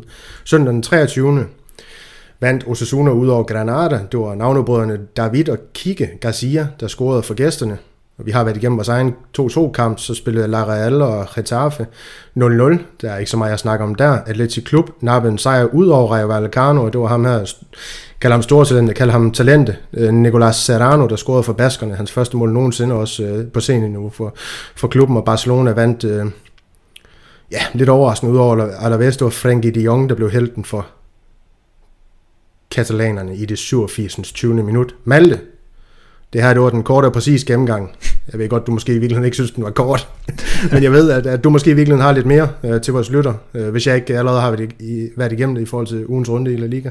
Jo, men du, du har jo selvfølgelig været igennem det, i og med at du har læst øh, resultaterne op, men det er jo, øh, det, er jo det her tema, vi havde øh, i den her runde med, med at, at de store hold, de får de her sene scoringer, og det var, det var lidt sjovt, at det, at det skete så mange steder, og så på hjemmebane, ikke, for både Real Madrid, Sevilla og, og Atletico. Øhm, altså Sevilla hænger på, må man bare sige, altså de, øh, de tror på det. Jeg tror, det var Christian, der på et tidspunkt nævnte, at de, at, at de har nogle typer af spillere, som man ikke øh, skal give en, øh, en lillefinger mod slutningen af sæsonen, fordi så er det nogle typer, der vil bekæmpe for det, og ja, de får så kun 2-2 hjemme mod Celta Vigo, men det er jo nok til at ja, ikke komme længere bagud, selvom Real Madrid har en hjemmebane kamp mod, mod Elche, og, og Atletico det samme, de får jo også den her sene, sene sejr med to mål i overtiden, og nu må vi jo se, altså vi, vi var lidt bange, øh, eller jeg nævnte i hvert fald på et tidspunkt, at uh, vi var lidt bange for, at Barcelona måske fik et rygstød af at kunne spille op med Real Madrid, og så gik de så ud og tabte i Copa del Rey lige i kampen efter, ikke? og nu må vi jo så se, om et, et Atletico får det samme, øh, eller, eller om de kan få et rygstød den her gang, og, og komme lidt tilbage på sporet, fordi det var jo en, altså en flot sejr, og det giver jo noget moral, ikke? og Ja, så du nævnte, du nævnte jo Hugo Duro, der simpelthen, altså tre af hans seks mål, han har scoret sæsonen, han scorede mod Atletico, og så har han scoret en mod Real Madrid og en mod Sevilla. Det, og så imod til Vigo, ikke? men det er, det er sådan en, det er en big game player, vi åbenbart har, har ladet gå øh, fra sidste sæson. Og så, øh, jamen, så bemærker jeg mig jo, at, øh, at Barcelona jo stadig ikke, altså nu sad jeg rent faktisk og, og tvang mig til at se den her Alaves-kamp, øh, hvor de jo spiller mod, to, altså at Barcelona spiller på udebane mod det her virkelig, virkelig dårligt kørende Alaves-hold, og det, altså, det er jo simpelthen så kedeligt, og det ender jo med, at de får det her mål ud af det blå, synes jeg, med, med sådan et, øh, ja, med et højrebensindlæg fra, fra Alba, så har man set det med til Ferran Torres, der får den lagt ind til de Jong, og så får de så den her, den her sejr, men det, altså det er jo ikke... Øh, de, de hænger altså stadig i det, og jeg synes ikke, det er blevet navneværdigt bedre med, med Xavi, måske tværtimod. De er blevet mere ja, sådan lidt kompakte, rustikke i det, noget, nogle flere frisparker og så videre. Øhm, og så er det jo lidt en hård skæbne for sådan et, øh, et hold som Rayo, som øh, har ligget godt på i, i toppen, og alle de store hold har, har kæmpet med at få resultaterne hjem i den her, i den her runde, og så er det faktisk Rayo, der ender med at, at ryge lidt bagud i, i, i opløbet der, fordi de ender med at tage på hjemmebane med, til, til, til Atleti Klub. Og øhm, hvis vi så lige skal hoppe ned i bunden, så er det jo, altså hvis du, hvis du, øh, hvis du er Levante, og du taber på hjemmebane 2-0 til Cardis, så, øh, så begynder det altså så begynder det sgu at se svært ud. Øhm, de fik jo deres første sejr sæson her i sidste runde, tror jeg det var, og nu, du skal ikke tabe på hjemmebane 2-0 til Cardis. Det er, det er lidt en dødsdom et eller andet sted, synes jeg. Ja, lige præcis. Så vi runder det her lille øh, La Liga-segment af i vores podca- podcast med en lille helikopterflyvning sammen med dig, Jesper. Du har, håber jeg, kigget på nogle af de mest interessante overskrifter uden for La Liga. Så vil du ikke lige øh, præsentere lidt for vores øh, lytter? Jo, det har jeg. Jeg har, har kigget lidt ned i, i, hvad hedder det, anden og tredje og fjerde bedste række faktisk, for lige at, at få de mest øh, spændende ting dernede fra. Øh, sådan i den, den næstbedste række, øh, La Liga Smartbank, som den hedder, der, der ser man jo, at øh, en hæderkron klub som Malaga fortsat er i store problemer, både økonomisk og, og juridisk, og faktisk er, skal fortsætte under administration øh, det, det næste halvår nu. Det skyldes, at man har den her tvist med klubejer Altani, øh, øh som man mener skylder klubben op mod 10 millioner euro. Ham vil man gerne have, have sendt i retten for at få en afgørelse, men, men øh, han møder ikke rigtig op til de der retsmøder, øh, sjovt nok. Så, så øh, man, man har de her kæmpe, kæmpe store problemer, øh, og, og, og slås med, og, og det ser jo desværre heller ikke ud til, at de er at finde i den bedste række i, i næste sæson. Øh, øh, man har så lige fået øh, de her 12 millioner fra CVC-fonden, den her udskilte CVC-fond, som La Liga lavede aftale med sammen med samtlige klubber i, i Spanien, bortset fra Real Madrid og Barcelona Athletic Bilbao, som, som vi stod uden for, for aftalen. det, det har så givet dem 12 millioner euro øh, som har gjort, at man kunne få ophævet den transferkarantæne, man, man havde fået af, af FIFA. Og det har man udnyttet øh, til blandt andet at, at hente Alex Febas, som, som nogen måske kan huske, vi havde i, i egne rækker for nogle år siden. Øh, han, er, han er hentet til klubben. Og øh, der er der også virkelig noget at, at tage fat på, fordi senest der tabte man 5-0 hjemme til Ibiza. Og det er jo ikke lige noget, man forventer, at hold som Malaga skal gøre, men, men det, det betød faktisk, at man fyrede, der, fyrede træneren så, så der, der sker ting og sager i, i Malaga. Og så en anden, lige så hedder klub, synes jeg, og Saragossa, dem har jeg sådan lidt øh, et lille hjerte for, øh, men, men de er helt nede på 16. pladsen nu. Øh, Malaga lå i nummer 14, men, men Saragossa er røget ned som nummer 16 efter at have spillet det over 500 minutter uden at, at score, og, og så skal det jo gå en vej i tabellen, og det er nedad, når man ikke kan, kan, kan finde ud af at score. Men øh, de er også øh, i, i problemer, øh, fordi klubben står foran et salg, og det er, er tilhængerne vældig, vældig utilfreds med. Øh, men men øh, de står til at skulle på udenlandske hænder, øh, og de nuværende aktionærer mener, at, at det vil give klubben en, en langvarig sportslig strategi og en mulighed for at få omlagt lånene, så, så man kommer til at stå bedre rent økonomisk. Men øh, det er lidt spændende, hvordan det kommer til at, udfolde sig i, i Saragossa, som har lang vej til den, til den bedste række, hvor, hvor de jo faktisk hører hjemme med, med det stadion, de har, det, det tilskuergrundlag, de har. Der er, det, der er det faktisk lidt synd, de ligger og ruder i den næstbedste række.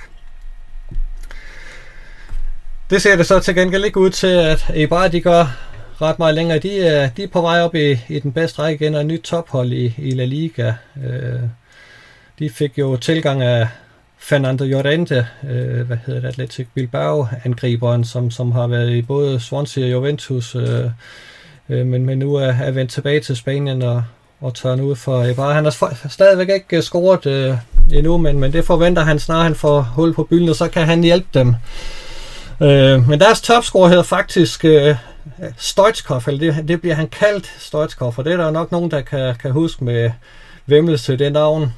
Den her Barcelona bulgar, som var alt andet øh, sympatisk. Men Stoichkov, han er faktisk pære spansk og hedder noget så, så borgerligt som Juan Diego Molina Martinez.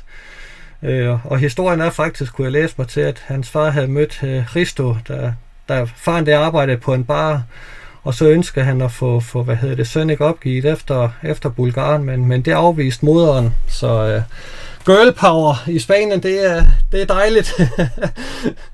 godt, at man fik, fik det øh, forhindret, selvom han så ikke kunne, hun ikke kunne forhindre, at, at han kalder sig Stoichkov. Øh, I den tredje bedste række, øh, der er der to grupper, øh, og i den ene, der, der er der to gamle kendinger af, af La Liga. Øh, den bedste række, Deportivo og Racing Santander, øh, som ligger nummer henholdsvis 1 og 2 i øjeblikket. Øh, og, og det, det ligner faktisk, at de er på vej tilbage i, i den næstbedste række, og, og det mangler det også bare, synes jeg, fordi det er også to øh, dejlige hold, som, som burde ligge langt højere, end, end de gør. Øh, Deportivo var på besøg i, i Madrid her i weekenden og vandt 2-3 over Dux International, og hvorfor er det så lige interessant? Det er det simpelthen fordi, uh, Dux International er, er blandt andet ejet af Thibaut Courtois. Han har købt sig ind i, i ejerkredsen i den klub, så, så han har lidt aktier i, i, i Dux International, Uh, og, og de mødte jo blandt andet øh, Real Madrid sidste sæson i, eller Real Madrid Castilla i sidste sæsons oprykningsspil, hvor man kæmpede om at, at komme op i den næstbedste række. Det lykkedes så ikke for, for nogen af dem, men øh, de, de ligger udmærket til i, i den, i den tredje, eller den tredje bedste række der.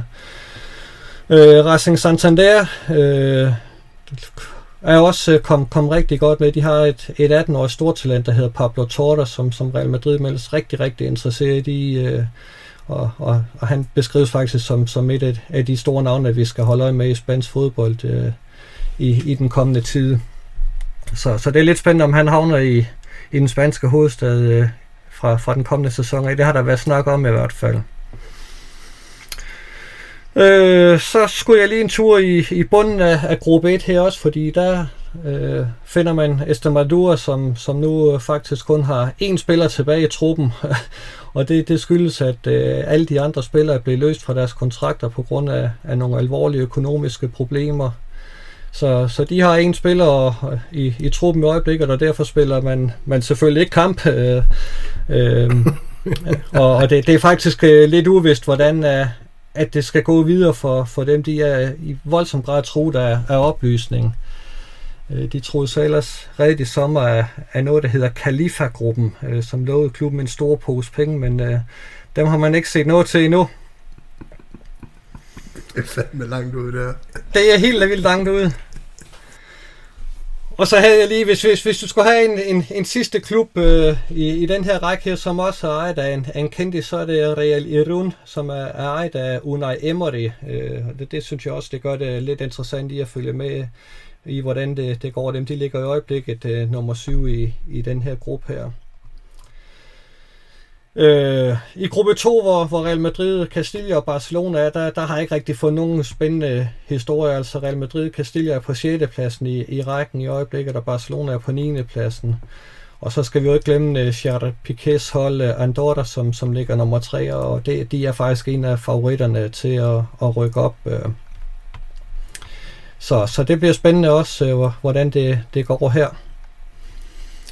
Så i den hvad hedder det, fjerde bedste række, øh, Segunda er FEF. Øh, der er en af vores, vi har lige snakket om ham før, Royston Drente, ser faktisk ud til at skifte til Real Murcia. Øh, hvad hedder det, de er nummer 5 i, i gruppe 5 i, i den række i, i, i øjeblikket. Uh, og, og det er jo lidt spændende, at han stadigvæk holder liv i en karriere, der har bragt ham vidt omkring, men øh, der er liv i den gode gamle hollænder endnu. Øh, så fandt jeg frem til en klub, der hedder Cestaro River, øh, som øh, igennem 48 har haft en Fernando San Cristobal øh, hvad hedder det, ansat i, i klubbens øh, sundhedssektor. Øh, og han får nu går på pension og får opkaldt hovedtribunen på Estadio Campo Municipal de las Llanas efter sig. Det er, synes jeg er en, en lidt flot gestus, øh, at, øh, at man får en hovedtribune opkaldt efter sig i, i den her klub her. Øh, øh, han har været med siden 73 øh, og har, har oplevet klubbens storhedstid, som var tilbage i, i 87, hvor man tæt på at rykke op i den, i den bedste række. Øh, øh, hvad hedder det, med en vis Irureta som træner. Det var ham, der senere blev Deportivo-træner og førte øh, Deportivo til sit, sit første spanske mesterskab. Øh, så havde jeg øh, Jada, som øh, i løbet af efteråret har været, været tæt på, på lukning, øh, fordi de blev undersøgt for fusk med offentlige midler, dokumentfalsk og hvidvaskning af penge. Der, der sker noget i de, de lavere øh, rækker her, der det er faktisk mere spændende end selve La Liga, når man sådan kommer ind og følger lidt med i det. Men øh, der er en finansmand, der er på vej ind i, i klubben med, med en gruppe, som, som vil genrejse klubben og, og udbetale til godehavende på, på 250.000 euro til, til spillere og trænere. Det, det er da dejligt, at, øh, at den klub, der, der tidligere har haft danske Søren Andersen i, på holdet, øh, de, de ser ud til at redde sig. Og så slutter jeg med en lille klub, der hedder Antequera som øh, i øjeblikket går Sola så lidt i en spillers Africa Cup-succes. Deres øh, 23-årige forsvarsspiller Esteban Orozco Obiang øh, scorede nemlig det afgørende mål for Ekvatorial Guinea, øh, da man slog de forsvarende mestre fra Algeriet øh, og faktisk sikrer sig en plads i 8. delsfinalen. Det var, det var vist lidt en overraskelse, at de nu er med videre der. Men ham her, Esteban Orozco Obiang, han er født i Zaragoza, migrant, og, og blev så, hvad hedder det, siden adopteret af en familie i Sevilla, som tog sig til, så det er også her, han har fået sin fodboldopvækst hos, hos Betis, hvor han aldrig rigtig har slået igennem. Øh, og det har han faktisk heller ikke rigtigt hos øh, Antikera endnu i, i den her fjerde bedste række, men, men øh, nok til at komme med til øh, Africa Cup og, og skrive sig ind i historiebøgerne der, så der er liv i spansk fodbold i alle rækker. Ja, og er der stadig liv i dig, Malte? Nåede du på det lille hus, mens uh, Jesper han lige fik uh, gennemgået den det her... Kunne godt det kunne du sagtens. Men det var, det var fuldstændig fremragende, Jesper. Det var grundigt, og der var faktisk mange rigtig spændende ting, som jeg håber, vores uh, lyttere tog godt imod. Selvom det blev leveret på Fyns, det må jeg jo så tage til takke med, når det er Jesper, der skulle gå igennem det her. Men du gør det, du gør det godt, Jesper, når du skal du, jeg er god til fynsk, mener du. Tak for ja, det. og, og, og god til, til de andre ting i spansk fodbold. Øh, også ud over La Liga selvfølgelig. Ikke? Også øh, god til at grave de her lidt mere skæve spøjse historier frem. Så lad os parkere det her segment, der blev lidt langt lige pludselig. Men, øh, det ja, der var mange gode historier den gang her. Så, så får lytterne også øh, ja, noget for pengene, kan man sige. Men øh, jeg tror faktisk, vi hopper over for Barca Watch i den her gang, så øh, det, det, det, det, vi, kan, vi kan holde det lidt kort, og, og så hopper vi videre til, til anden runde af quizzen. Øhm, I kan garanteret ikke huske, hvilke to emner der er tilbage, men det er, hvor har de spillet ud over Real Madrid, og hvor spillet eller har, eller ej, hvem har spillet flest kampe for Real Madrid, det er det, jeg vil sige. Som Malte, du kan lægge ud her. Hvad for et af de her emner vil du have, hvor der er to point på spil? Jeg tager den med, hvor de ellers har spillet. Hvor de ellers har spillet. Jesper, tal mellem 1 til 4. Ja, men Malte kunne jo sagtens nummer 4, så vi tager nummer 3 den gang her. Okay. Malte, det er ikke øh, nødvendigvis fordi, at øh, det er store spillere. Ham her, han var heller ikke en, øh, en, en stor spiller i Real Madrid, men han har været lidt en fodboldmad, været lidt rundt omkring. Javi Garcia, hele seks klubber ud over Real Madrid, og du skal selvfølgelig bare fortælle mig, hvad for nogen det drejer sig om. Ja. Jamen, nu, nu, nu er det lige på hårdt, fordi det har jeg ja, erfaret, når Christian han er quizmaster, så er det sådan, vi gør det. Så. Den, Jamen, øh, Manchester City, har han ikke været der? Det er korrekt. Det er ham. Okay, fair nok. Jamen, øh... nej, det var en fra 1966 forresten. Nej, det er... Der må være mange af de der Javi Garcia. Øh, ja, det, det var faktisk nærmest det, jeg havde. Øh, jeg siger Espanyol også. Er de på? Nej, det er de ikke. Nej. Så den kunne du ikke, Malte. Der er lige noget i din øh, fodboldhistorie, i hvert fald. Han har været i Osasuna også, har han ikke der? Jo, det har han, og Zenit, Boavista, Betis og Benfica. det, okay, Boavista, jo. Jeg ikke gætter det. ja, det er simpelthen særligt, som det kan være. Men sådan er der jo så meget. Jesper, hopper du ud i den samme øvelse, som, som Malte han lige har været igennem? Lidt ydmygende igennem faktisk, kan man sige, eller vil du hellere bevæge ja, dig lidt i den anden bold? Ja, den kan vi lige så godt uh, få overstået. Det er i orden. Malte, skal han have 1, 2 eller 4? Han får to. Han får to. Her skal vi have fat i Marcos Alonso, og for lige at og sætte en tyk streg under det, så er det ham vensterbakken, der nu spiller et ja. eller andet sted. Han har været i fire klubber ud over Real Madrid. Hvilke? Han har været i, eller er vel, er han ikke i Chelsea lige nu? Det mener jeg, han er. Ja, jeg er ikke så grundig, som du er, når du går igennem ja. dine ting, så jeg har bare fundet de klubber, så, han har spillet i uger Real Madrid. Chelsea og Fiorentina. Korrekt. Hvor fanden har så han været i...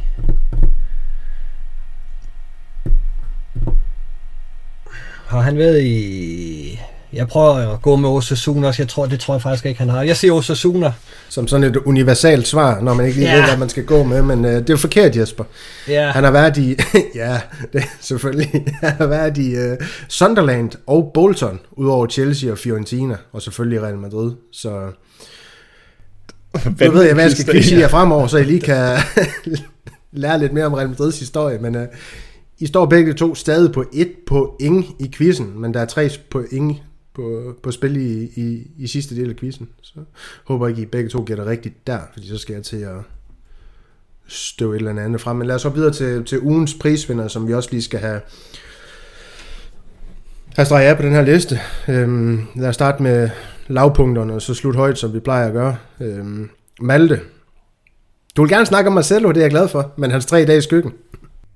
Ja, jamen, øh, jamen det, er jo, det er jo selvfølgelig en nedtur, øh, at, han, øh, at han nu øh, får den her smukke kamp, hvor han gør det rigtig godt, og det er en turnering, som han har udsigt til at kunne spille i, øh, Copa del Rey, og så får han i stedet for tre dages karantæne, så han er tidligst tilbage i finalen, og det synes jeg bare er, det er bare sundt, fordi det var en, øh, det var et godt comeback for ham, og han ville også sagtens skulle spille den første af sådan nogle semifinaler der, hvor man ligesom kan afgøre det i den anden kamp, ikke? så så det, det var søndag. Jeg så, jeg så faktisk, at han var, han, han, han var mødt op imod Elche, og overvejede faktisk, om han, øh, eller jeg troede faktisk på, at han ville komme ind og skulle, skulle ligge og, og, og spille sammen med Vinicius ud på, på Vesterbakken, men der gik Ancelotti sammen med nogle andre, men øh, ja, det, øh, det er en nedtur, at han, øh, han fik de der to ekstra karantænedage, vist nok for bare at sige, at dommeren er meget dårlig. Altså, det var han da også. Men det, ja, det var åbenbart nok til at...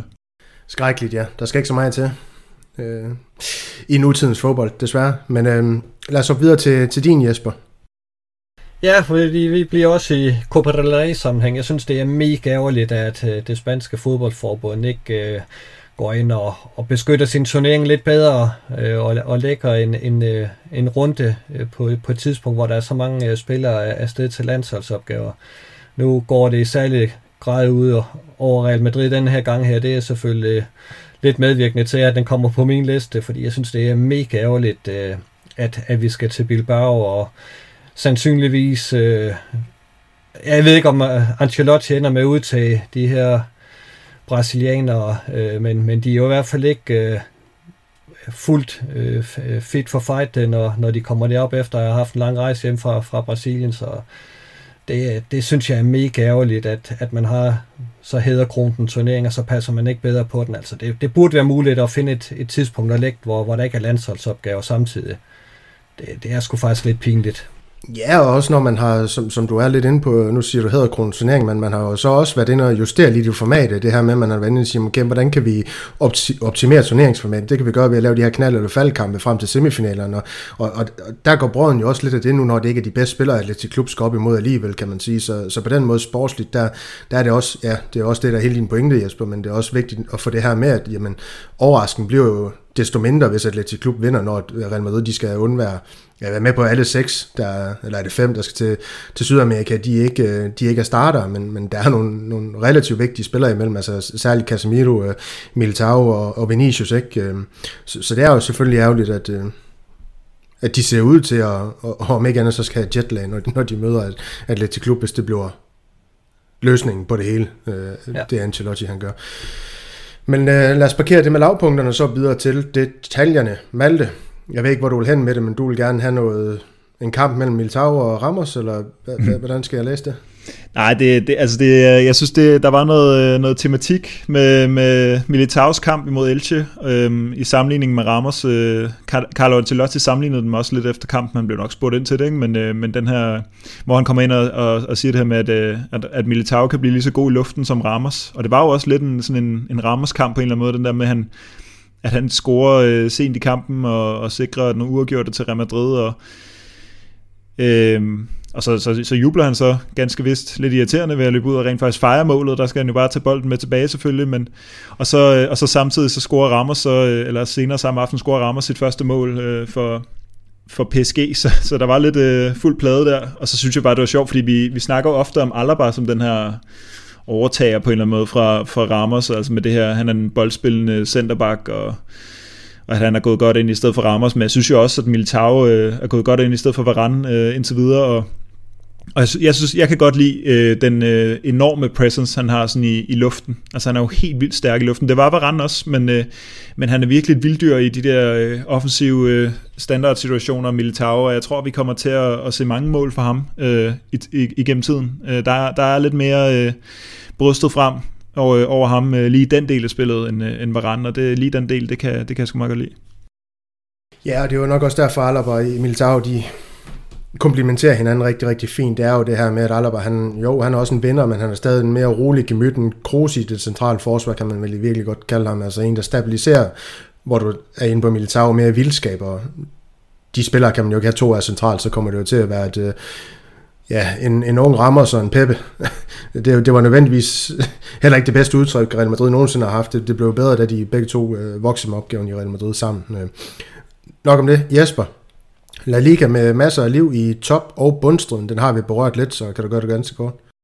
Jamen det kan jeg. Det, øh, altså, hvis man ser bort fra, fra Real Madrid og, og Levante i hver sin ende af tabellen, som, som har lavet et, et hul til, til de øvrige positivt og negativt henholdsvis, øh, så, så er der jo faktisk øh, kamp om øh, hvad hedder det, nedrykningspladserne, der er kamp om de europæiske pladser, der skal jo ikke ret mange forskydninger til, ret mange dårlige kampe, så, så rykker det helt, øh, helt vildt rundt, øh, og, og det, det synes jeg bare gør turneringen mega spændende. Øh, hvad hedder det? Her den kommende spillerunde, der, der møder Atletico Madrid og, og Barcelona hinanden, og Real Sociedad møder Valencia, øh, og, og det er jo kamp, der kan få betydning både for de europæiske pladser, men så sandelig også for de her fire Champions League-pladser. Øh, øh og, og det samme i bunden, der skal jo ikke ret meget til, for at, at hold, der bare for bare et par runder siden så ud til at være færdige i La Liga, de lige pludselig får noget liv. Øh, så så det, det tegner til at blive en mega spændende afslutning på, på sæsonen, øh, når man sådan kigger på, på La Liga helt generelt. Ja, der er mange grunde til at se La Liga. En af dem er, at det, det lige nu er en, en, en rigtig, rigtig spændende turnering. Holdene de, de ligger tæt selvfølgelig over Real Madrid. Der er stukket lidt af Sevilla hænger naturligvis i med, med næb og klør. Øhm, og den kommer vi til lige om lidt. Men Malte, du skal lige have lov til at præsentere dit højdepunkt i mangler bedre. Er det sådan, jeg skal forstå det, fordi du berørte det også lidt i din gennemgang af Elche-kampen, tror jeg. Benzema ser ud til at blive klar til PSG. Ja, det, altså det, det er jo den, jeg ender med at gå med. Det, er det, det ser ud som om, at øh, uh, Benzema igen er sluppet for den helt lange muskelskade. Det, det sker jo indimellem, at de her spillere de ud flere måneder, men det ser ud som om, at, at Benzema er slukket no, sluppet nådigt, og han er også en stor del af historien med det her Champions League-brag mod PSG, så, så der skal han altså bare være med, og det, det ser ud som om, at det kommer han til at være. Det er mit højdepunkt. Ja, fordi hvis han ikke er med den første kamp, det kan jo betyde, at øh, man ikke går, går videre over to kampe, så, så simpelt er det med, med Benzema's øh, presence på, på det her Real Madrid-mandskab. Det, det må vi erkende, han er ja, simpelthen den nok vigtigste spiller for vores øh, offensiv, eller det er han. Jesper, det var Maltes, så vidt jeg husker, lavpunkt i sidste uge, at Diego Carlos han så ud til, måske i virkeligheden at være på vej til Newcastle. Det er han så ikke længere.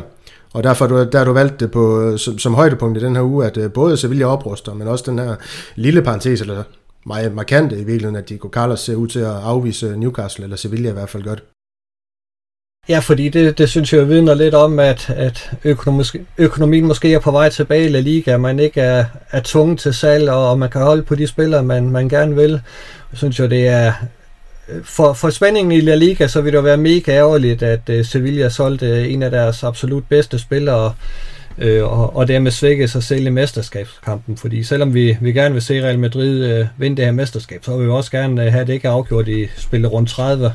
Eller, øh, øh, så så det, det er fedt, at, at øh, Sevilla holder fast, og de rent faktisk har brugt øh, hvad hedder det, januar måned her til at forsvare sig med, med et par spillere også. Øh, det, det gør kun La Liga bedre, at, at de her subtopklubber, øh, som, som Sevilla vel trods alt stadigvæk er, at, øh, at, at de holder ved, at de kan holde fast i spillerne også, når, når der kommer store økonomiske tilbud udefra. Det, det er en glædelig nyhed. Ja, og selvom du måske ikke frygter dem lige så meget i mesterskabskampen, det ved jeg, du ikke gør, som vi andre på podcasten måske gør, altså øh, med Sevilla her, der, der har vist sig som, som ja, en stabil faktor i, i spansk fodbold. De var jo også øh, sidste sæson med, med i toppen delvis, kan man sige. Så er det jo vel et vink med en vognstang om, at øh, andaluserne i hvert fald nu går helt all in på en potentiel overraskelse i, i kampen om det spanske mesterskab, eller hvordan ser du det? Jamen, det er der ingen tvivl om, at, at, at, øh, at de gør. Altså, de kan jo også øh, godt fornemme, at, at der er mange af de hold, som, som normalt vil være med i topstrin, der, der er sat fuldstændig af, så, så det, det er jo en gylden chance for dem i år at se, om de kan, kan læse sig forbi Real Madrid, fordi øh, det kan godt være, at de næste år, at, at der vil være flere om budet, altså Atletico Madrid og Barcelona bliver vel ikke ved med at og være 14-15 point efter. Der kommer vel et, et tidspunkt, hvor de kommer op og, og blander sig igen. Så, så det er da en gyld mulighed i år, hvor der ikke er så mange om budet. Øh, så, så det er fedt, at de både har økonomisk styrke til at holde på spillerne også, og til at kunne hente øh, forstærkninger yderligere i, i hvad hedder det, januar måned. Ja, men det er jo Martial, de har, de har leje her det næste, øh, altså i foråret, og så Diego Carlos, de ser ud til at, til at beholde, og det er jo selvfølgelig ganske vigtigt. Boyer, der bliver rygtet til som en gardering til angrebet. Jeg, jeg ved ikke, hvordan det skal, skal tolkes nu, når de også har. Er det ikke dem, der har Rafa? Det, det jo, mener jeg, at det er. Ja, så, så, så, så de burde jo egentlig have, have ja, have, have, have nok muskler deroppe på en eller anden måde, men, men det vil jo i mig væk være, være en forstærkning til bredden. Jeg ved ikke, om de pynser på, på sig selv, men, men fred være med det. Min pointe med det her, det er lidt mere, jamen, jamen frygter du dem i, i, i kampen om det, det spanske mesterskab, eller ser du Real Madrid som sin egen værste fjende? Jamen det er 100% ser jeg Real Madrid som, altså vi er vores egen værste fjende. Det var det, var det Ancelotti snakker om på pressemødet, det er det, jeg synes, vi fornemmer hver gang, vi snakker om de her små kampe. Det, det er Real Madrids mesterskab øh, at vinde det her. Det er ikke, det er ikke nogen andre, der kommer og haler os indenom. Det, det er Real Madrid, der skal, ja, der skal, der skal sikre det her. Det, det er lige meget, hvad Sevilla gør. Det er simpelthen, uh, Real Madrid øh, er, er god nok til at sikre det selv. Så det er der, uh, fokus skal være for, for Real Madrid. Lige præcis, og så lad os få parkeret segmentet med vores prisvinder for den her uge, og så øhm, hoppe videre til afgørelsen i quizzen, hvor der er tre point på spil. Det er den her, hvem har spillet flest kampe for Real Madrid, som vi mangler. Øhm, Jesper, som den ældste i panelet, vil du så vise dig som mand og så starte ud, eller vil du hellere give serveretten til, til Malte? Når du lægger det op på den måde, så tager jeg den selv. Super. Malte, 1-4. Øh, 3. Super. Jesper, det er to spillere sat op mod hinanden, og du skal fortælle mig, hvem er Cambiaso, Esteban Cambiaso og Gabriel Heinze, der spillede flest kampe for Real Madrid. Du skal ikke sige, hvor mange, du skal bare gætte på, hvem af de to, der spillede flest kampe. Det tror jeg faktisk Heinz gjorde. Det gjorde han ikke, Jesper. Det gjorde Cambiaso. Han fik faktisk 67 kampe for Real Madrid, og det var jeg selv lidt, øh, lidt overrasket over. Øh, tiden en mente også med Makalele og de ting, han stod i skyggen af ham. Øh, men, men Heinz, han, han nåede kun i går så en 60 kampe som, som Real Madrid-spiller. Så ingen point til dig, og nu håber jeg, at Malte han får point, eller så må jeg bare dele sejren i dag med, med det ene point. Det er jo ikke så meget længere. for han skal have nummer to. Det skal han. Malte. Det her det blev en duel mellem Cicinho og Danilo. Hvem har spillet flest kampe af de to for Real Madrid? Og der går jeg med Danilo. Tillykke med sejren, Malte.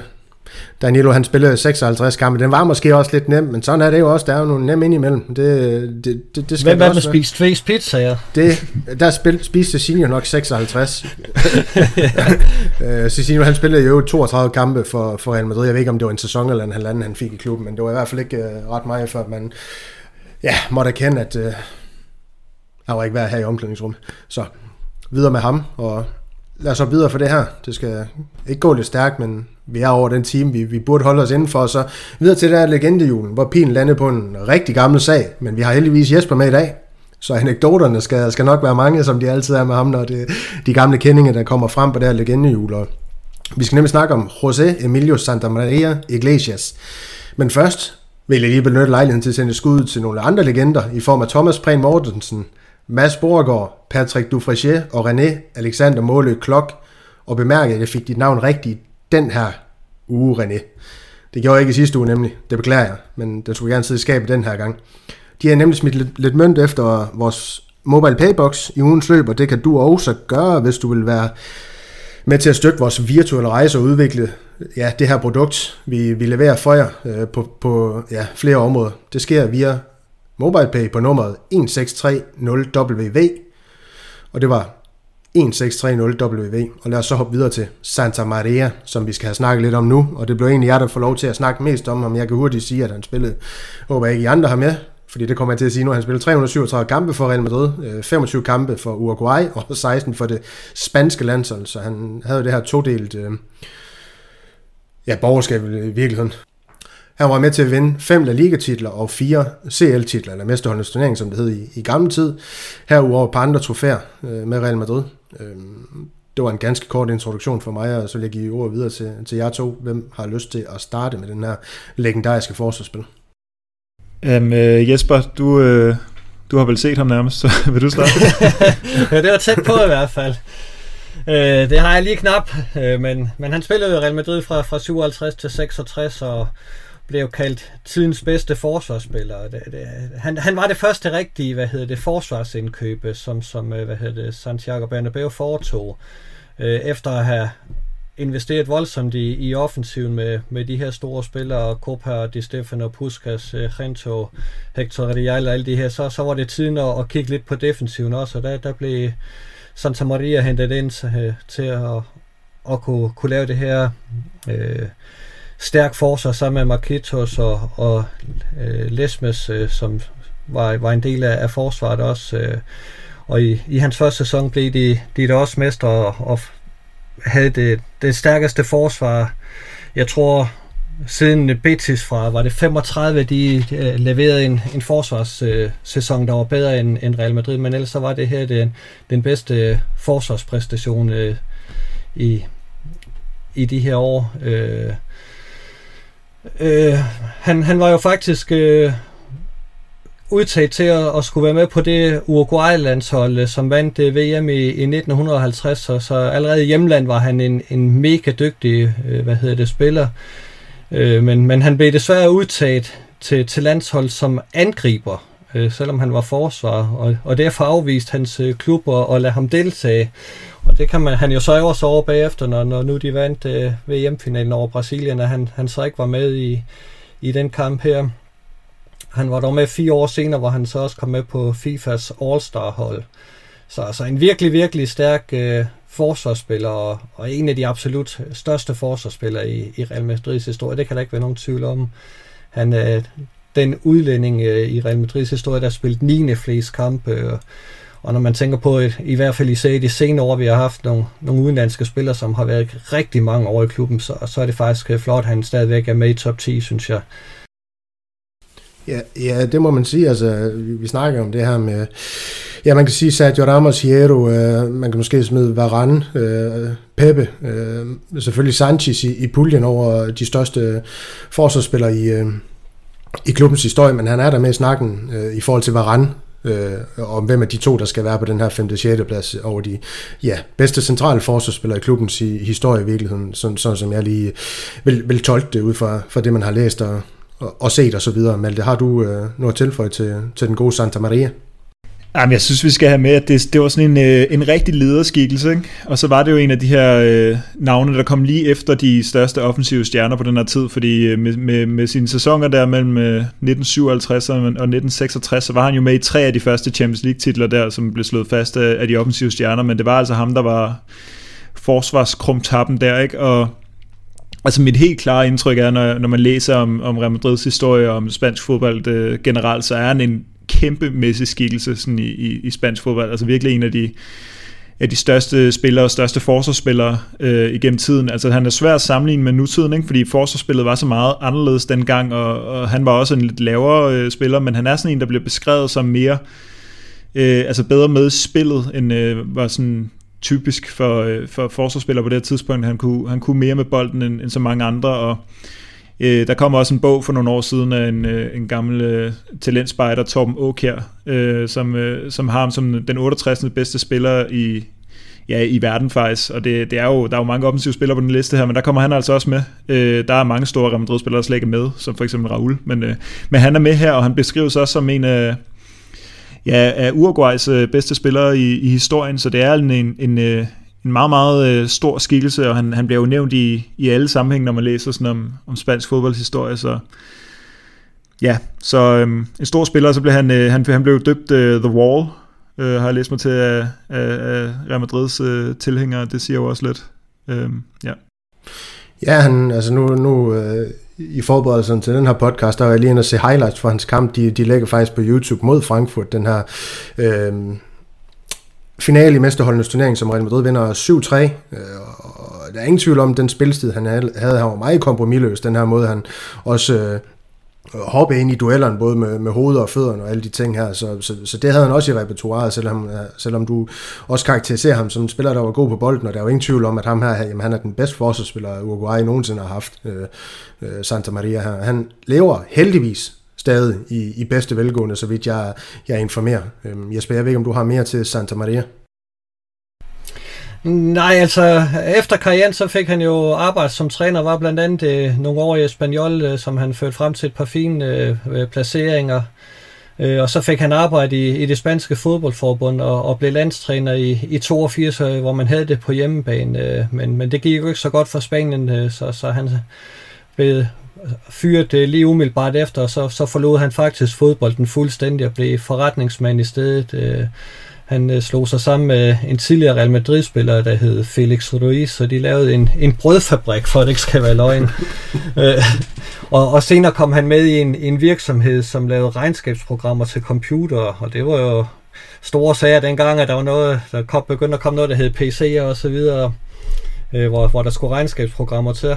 Øh, det, det var han med til at lave en virksomhed.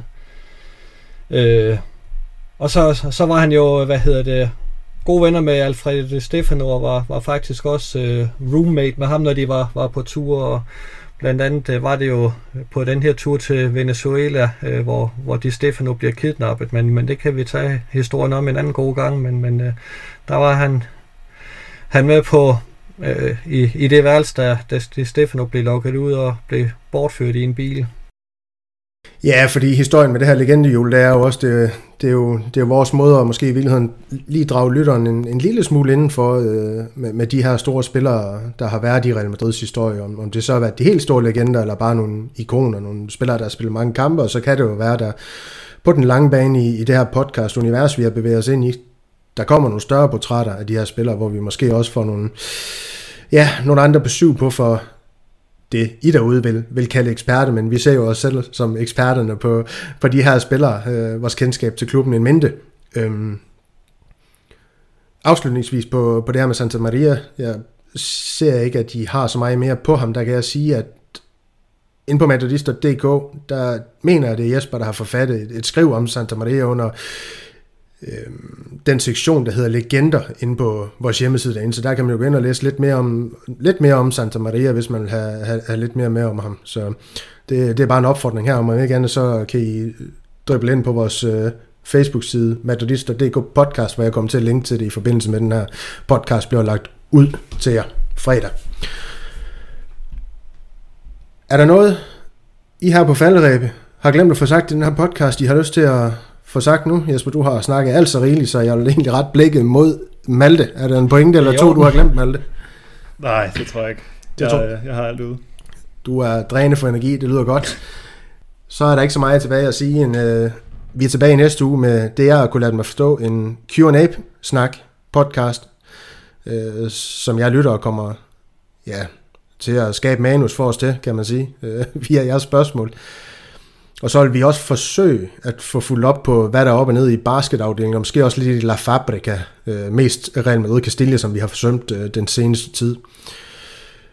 I skal selvfølgelig huske at like os på SoundCloud, vores podcastgruppe, som jeg lige har nævnt, ind på Facebook, Twitter, Instagram, og så deltage i debatten på vores forum.